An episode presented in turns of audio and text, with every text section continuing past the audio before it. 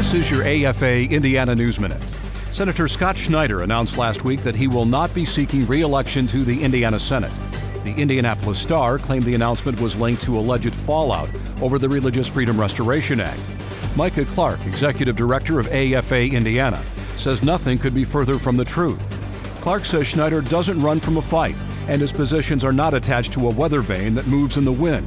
And secondly, the retirement had been discussed long before RFRA was ever filed.